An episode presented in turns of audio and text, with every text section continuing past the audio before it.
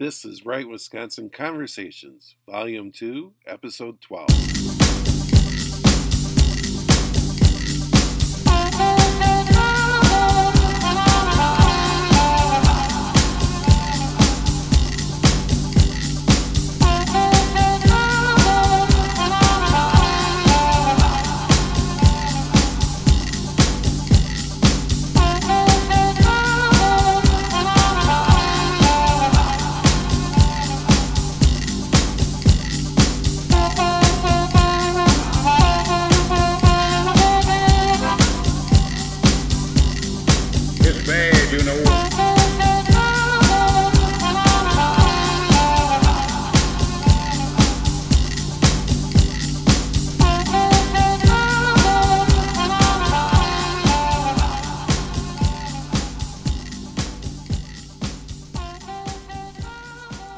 So we're here today at the home office of Brian Hagedorn, who's an appeals court judge in Wisconsin.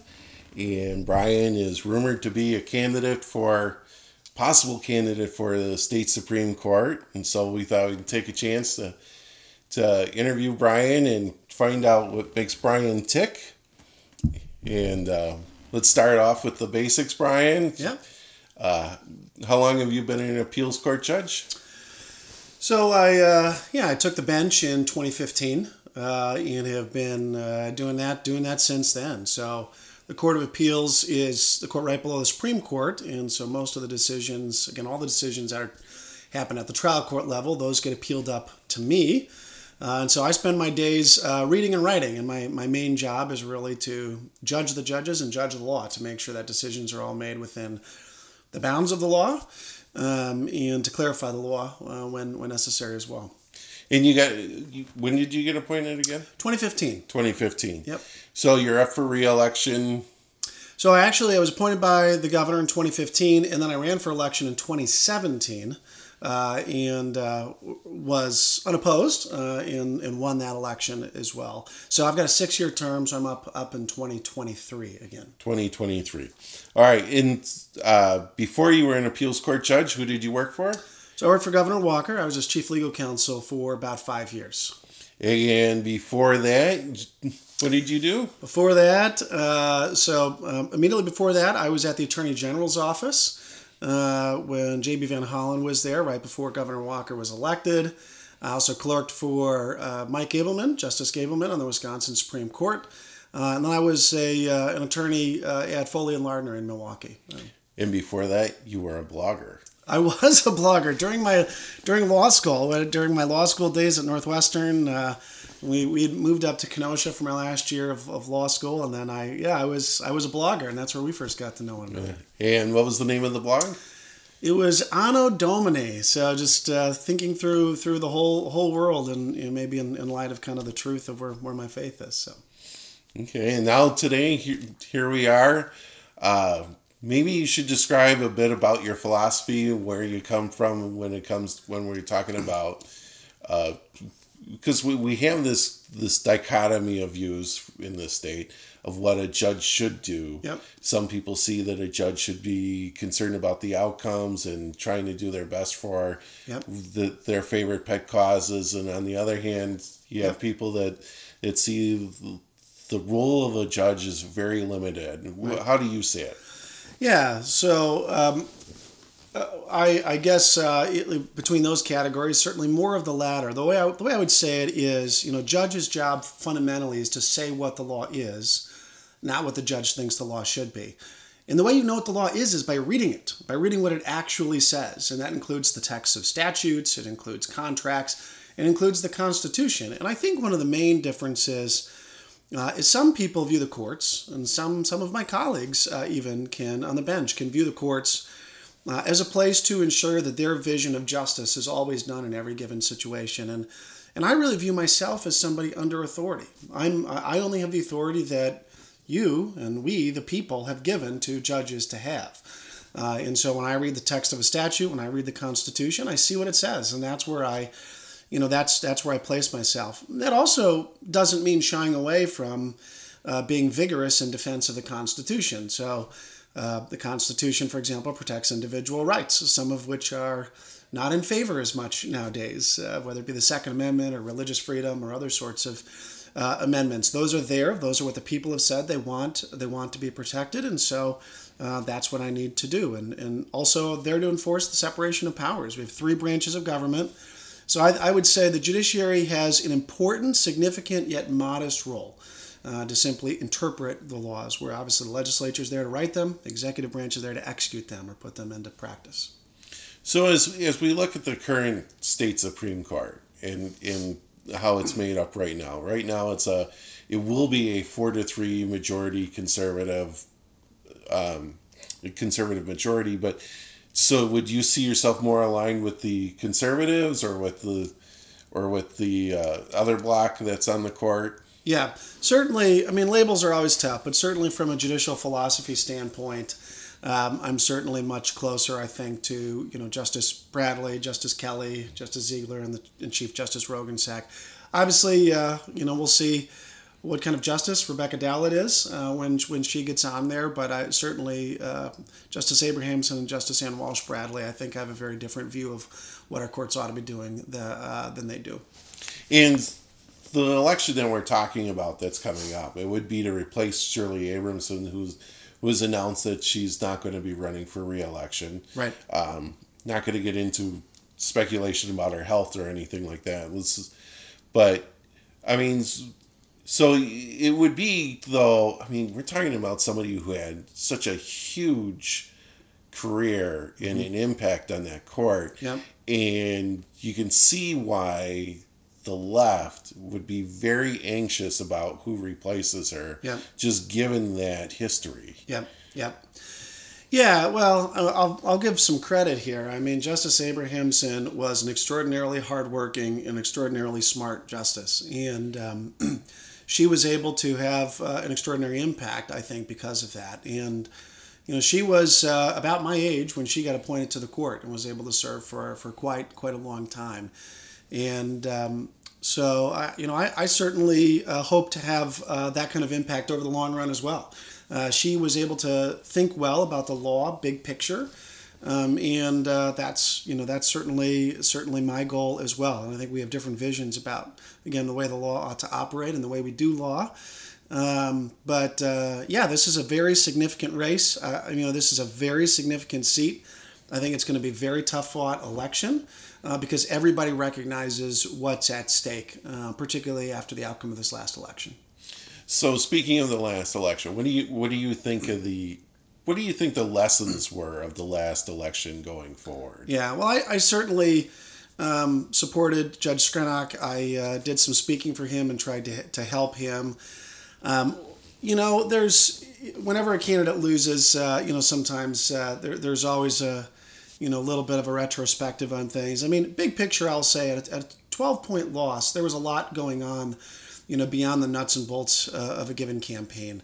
Um, I think uh, Justice Dallet ran sort of an anti Trump race for the Wisconsin Supreme Court, uh, and she was able to tap into national political feelings. Um, you know, I mean, the Vice President of the United States doing robocalls for her uh, the night before the election. Uh, so that that was kind of a unique circumstance. But I do think one of the things that we need to do in this coming race is to mobilize uh, support uh, sooner and, and stronger. Uh, and so, uh, you know, I, I, I think I'm you know, fairly well known in the judicial community, the legal community, as well as the political community. Uh, and um, I, would like to come out of the gate strong. I'd like there to be a lot of support uh, for the race, which obviously means raising money. It means building a network of people who you know, are really committed to seeing this. And, you know, one of the benefits, uh, quite frankly, of a loss sometimes is it helps you do a little bit of a gut check. I think to a certain extent, uh, some people thought that, uh, you know, of course, Judge Screnock is going to win because uh, all things being equal, uh, the rule of law message always succeeds, um, you know, in an open seat. Uh, and so nothing's a given. And we need to work really, really hard. We need to, um, you know, outwork um, whoever the opponent might be uh, and need to make sure that the right message, and I think I have the right message, uh, is motivating to get out and and uh, support people. So there's there's nuts and bolts of the campaign and how you run it and how you message it. you know that uh, that that can be talked about um, you know as, as time goes on but uh, a lot of it's I think about building the right infrastructure early on and that's kind of what I'm focused on in the short term So when- you look back at that last race, I mean, what what was it? Was there something about that race though that just kind of disturbed you? That you, when you look back at it, you just go, "Man, that, that just can't happen again in the next election. We just can't have that kind of debate." Was I mean, was it the way that it got t- turned into a political debate rather than a judicial debate, or is it about the way that outside political groups saw it as, as just a numbers game? Yeah. How many conservative justices versus how many liberal justices? Yeah. So what was it that, about that race that really bothers you? Well, I mean, uh, in at the end of the day, and I think the voting bears this out. There was a certain amount of apathy towards the race, and I think that is uh, that that is um, that can't that can't happen again. we can't we cannot have a oh well it's a Supreme Court race. We'll think about that later on. Um, I mean, I recognize there this is a political season where there's significant uh, state and national races going on right now uh, that people are very focused on. But we can't lose sight of the Wisconsin Supreme Court, and to some extent that happened. You know, when I was out there talking to folks and trying to drum up support for Judge Screnock, even a couple months before the election, people still barely knew there was an election and didn't know who the candidates were, and so um, so I think my job is to to make sure that uh, people are aware of the race uh, and that people understand this is a must-win race and that they they know me and they're excited and and, and ready to go out there uh, you know win this. There's obviously a lot about the way the debate happened uh, that i didn't appreciate as well. Um, and uh, um, I, I think there were some uh, some of the ways that that you know judge Dallet campaigned that quite frankly i found pretty disturbing um, and uh, i certainly am not going to hesitate to to call that out if that repeats itself in in this cycle All right, we're gonna pause right here, and then when we come back, we'll talk about so what your decision making process of whether or not you're gonna run, and and uh, what kind of time frame we're looking at. Okay?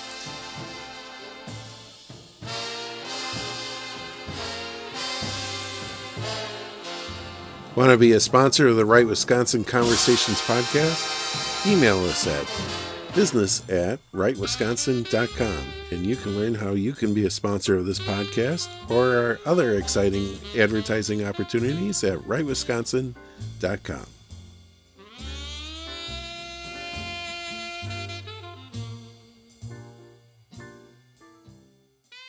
So let's talk about the time frame for a decision and the factors that would go into it. First of all, you said you'd like this race to start a little bit earlier. It's the conservatives need to get a, a jump start on this compared to the last race. yeah So, what kind of time frame are we looking at as for as far as you making a decision? Right, right.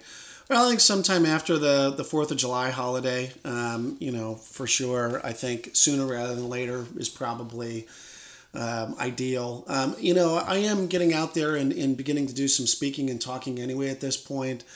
Um, but uh, but also, you know, part of what I'm trying to do right now is is talk to different people and uh, make sure that people are aware of the race and excited, and that there can be, you know, a bit stronger of a front from a from a launching of a campaign than um, than maybe happened in the past.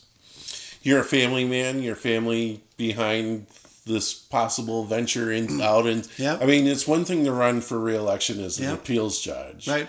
It's another thing to to be running at the top for Right. the for the state supreme court. Right, right. Uh, your family behind you on this. Yeah, so I'm yeah I'm, I'm married. Been married for 16 years, and to have five kids, ages four up to 14. Uh, so it is a big sacrifice. You know, my wife and I spent a lot of time um, thinking about it and praying about it. You know, over the course of you know even Christmas holidays and through the beginning of the year, and so yeah, there's uh, they're they're behind it. You know, it's funny when I when I um, uh, met my wife and we were dating, and before we got married, uh, I I said to her, you know, you know, babe, I feel like God has called me to make a significant impact in the public sphere. I don't know what that's going to look like, but I'm not going to have a nine to five job. Um, are you sure you're okay with that? Yeah. and she uh, she said yes. So you know she's here anyway. Now, truthfully, I I, I think and, and you have to have this. um, if you're going to be successful in order to work hard at. But but I think her and my kids understand that you know part of part of maybe my life mission is our family's life mission mission which is to really make a difference in the public sphere and i think that's true for anybody in public service. You know it's not ultimately about me. It's not about me personally. This is about the rule of law. It's about the court. It's about the state and the opportunity to serve. And so eh, all the nights that i'm gone which have been true already and will be true um, going forward uh, are nights that my family is helping to to achieve that mission too. It, it, it is important to have your family behind you. I mean, I laugh about it now, but my wife and I laugh about it. But I was going through a fight with the state elections board when we met, Yeah. so she already knew that there was going to be a, a package of problems coming with marrying me when, when yeah that time right came. right right But you know, when we talk about this race, these races tend to get sometimes very personal. Yep. And they and they uh, vicious and and you know you see your face up on the Yep. TV screen and it's all black and white with Right. scary music. Right. And uh, you know it's it's kind of an, an adjustment in, Yeah. in how you're.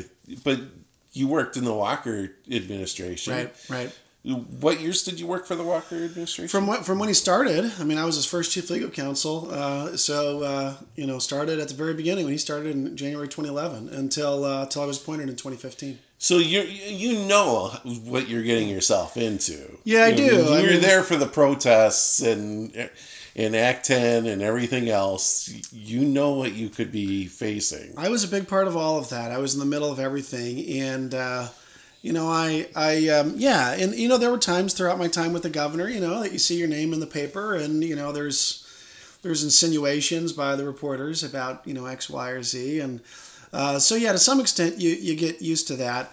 But you know, I it's true, and it's not it's not fun. I mean, it's not fun knowing knowing that I'm going into a season where there's going to be a you know whole cadre of individuals who are going to seek to personally destroy me. Um, that's not something you relish or look forward to. But I think there also is uh, a certain amount of fearlessness that you need to have if you're if you really believe in principles and you really believe in it, and uh, so you go after it. And uh, um, it, it may not be uh, may not be the prettiest thing in the world. Elections never are. Uh, but uh, yeah, I'm I'm I'm prepared for that, and uh, um, I'm also pretty competitive, and I look forward to uh, uh, hopefully fair but but spirited debate. Are you concerned about the fundraising aspect of this? I mean, for the most part, we're kind of unique in Wisconsin in that that we actually have more outside spending in these races than we do by the candidates themselves quite often. Yeah, that's right. But you still have to do some fundraising and be Right. out there and, and raise the funds to get your own message out there. Is That's that right. is that going to be a concern? Well, I mean, I, you know, obviously, a a Supreme Court race at the end of the day is is um, you know, like a lot of races, is is is in a large part about building a network and then having the resources to leverage that network uh, and to get as many people on board when people are paying attention. So, I fully anticipate being able to raise uh, raise the funds and put together a pretty compelling uh, a pretty compelling race and campaign. So let's get back to the law. When I say that, let's actually talk about the law for the first time in this interview. Yeah. Yep. we've we've had actually in the in the last couple of years some pretty significant decisions by the state supreme court, yep. including uh, one uh, about property rights, about whether or not homeowners can turn away an assessor at the door and and still main- maintain their Fourteenth Amendment rights to due process. Um, so looking looking back, because I know you can't speculate about rates decisions going forward. Right. Was was there any just one decision that you just look at now in the last couple of years that you say, wow, that that's really going to have an impact on the state, and it was they they got it perfectly right, or they got that one completely boneheaded wrong. Well, uh, so yeah, that's that's a big question. I, I'm, I'm a little hesitant to go into detail about ones, particularly that are more recent, because sometimes those are, oftentimes those are issues that replicate themselves and are sitting before me right now. Um, you know, there was uh, a very, you know, without maybe commenting too much on it, there was a very significant decision that just came down today as we're recording this, dealing with administrative rules, and so there's been a real rethinking about uh, deference to administrative agencies. Uh, and the court today just held that they're doing away with deference to executive branch agencies. So that's going to work a sea change in the law. Um, and uh, there's a lot that we're going to have to work out, even on, at, at, my level in the Court of Appeals, probably over the coming year. But I think that's going to be a reoccurring issue. But I will say I'm thankful for some of the rethinking uh, that the court's doing on those subjects. Um, you know, I, I, think when I look back to the past, um, you know, I, and I think this is important to think about, and something I'll probably talk about a lot, you know, during the coming campaign, is you look at the court uh, during the mid 2000s. Um, that was the last time you had a majority of folks who, I guess, uh, agreed with maybe Justice Abrahamson's judicial philosophy. That was after Diane Sykes was appointed from uh, appointed by President Bush to the Seventh Circuit Court of Appeals. And the court took a pretty sharp uh, turn to, and uh, there's probably no other way to say it than a leftward turn, um, in that I, there was uh, an effort to impose, you know, what I think can only be called, you know, sort of left-leaning political views uh, through the guise of the law and through the through the guise of the Constitution.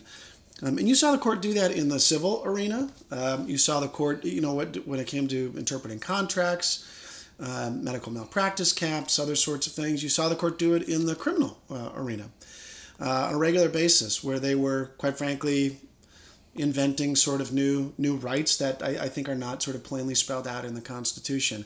So I think those that's ser- where the direction of the court during that time, I think, is something that's really important to highlight because that's the last time. I mean, Justice Gableman won won his seat in 2008. Um, that's that's that's the last period we have to look back to. So what does it look like when you have, you know, judicial a different kind of judicial philosophy govern, where the Constitution means whatever I think is, you know, valuable or whatever I think is good for for the state rather than what it says. Um, so I think those series of cases, um, you know, were very concerning. Um, I, I, certainly do not want to go back to that time, uh, and uh, that's going to be an important part of uh, my message going forward.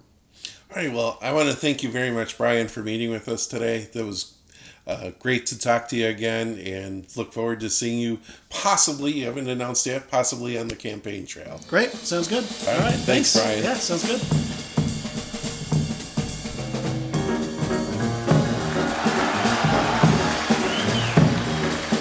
Thank you for joining us for another episode of Right Wisconsin Conversations.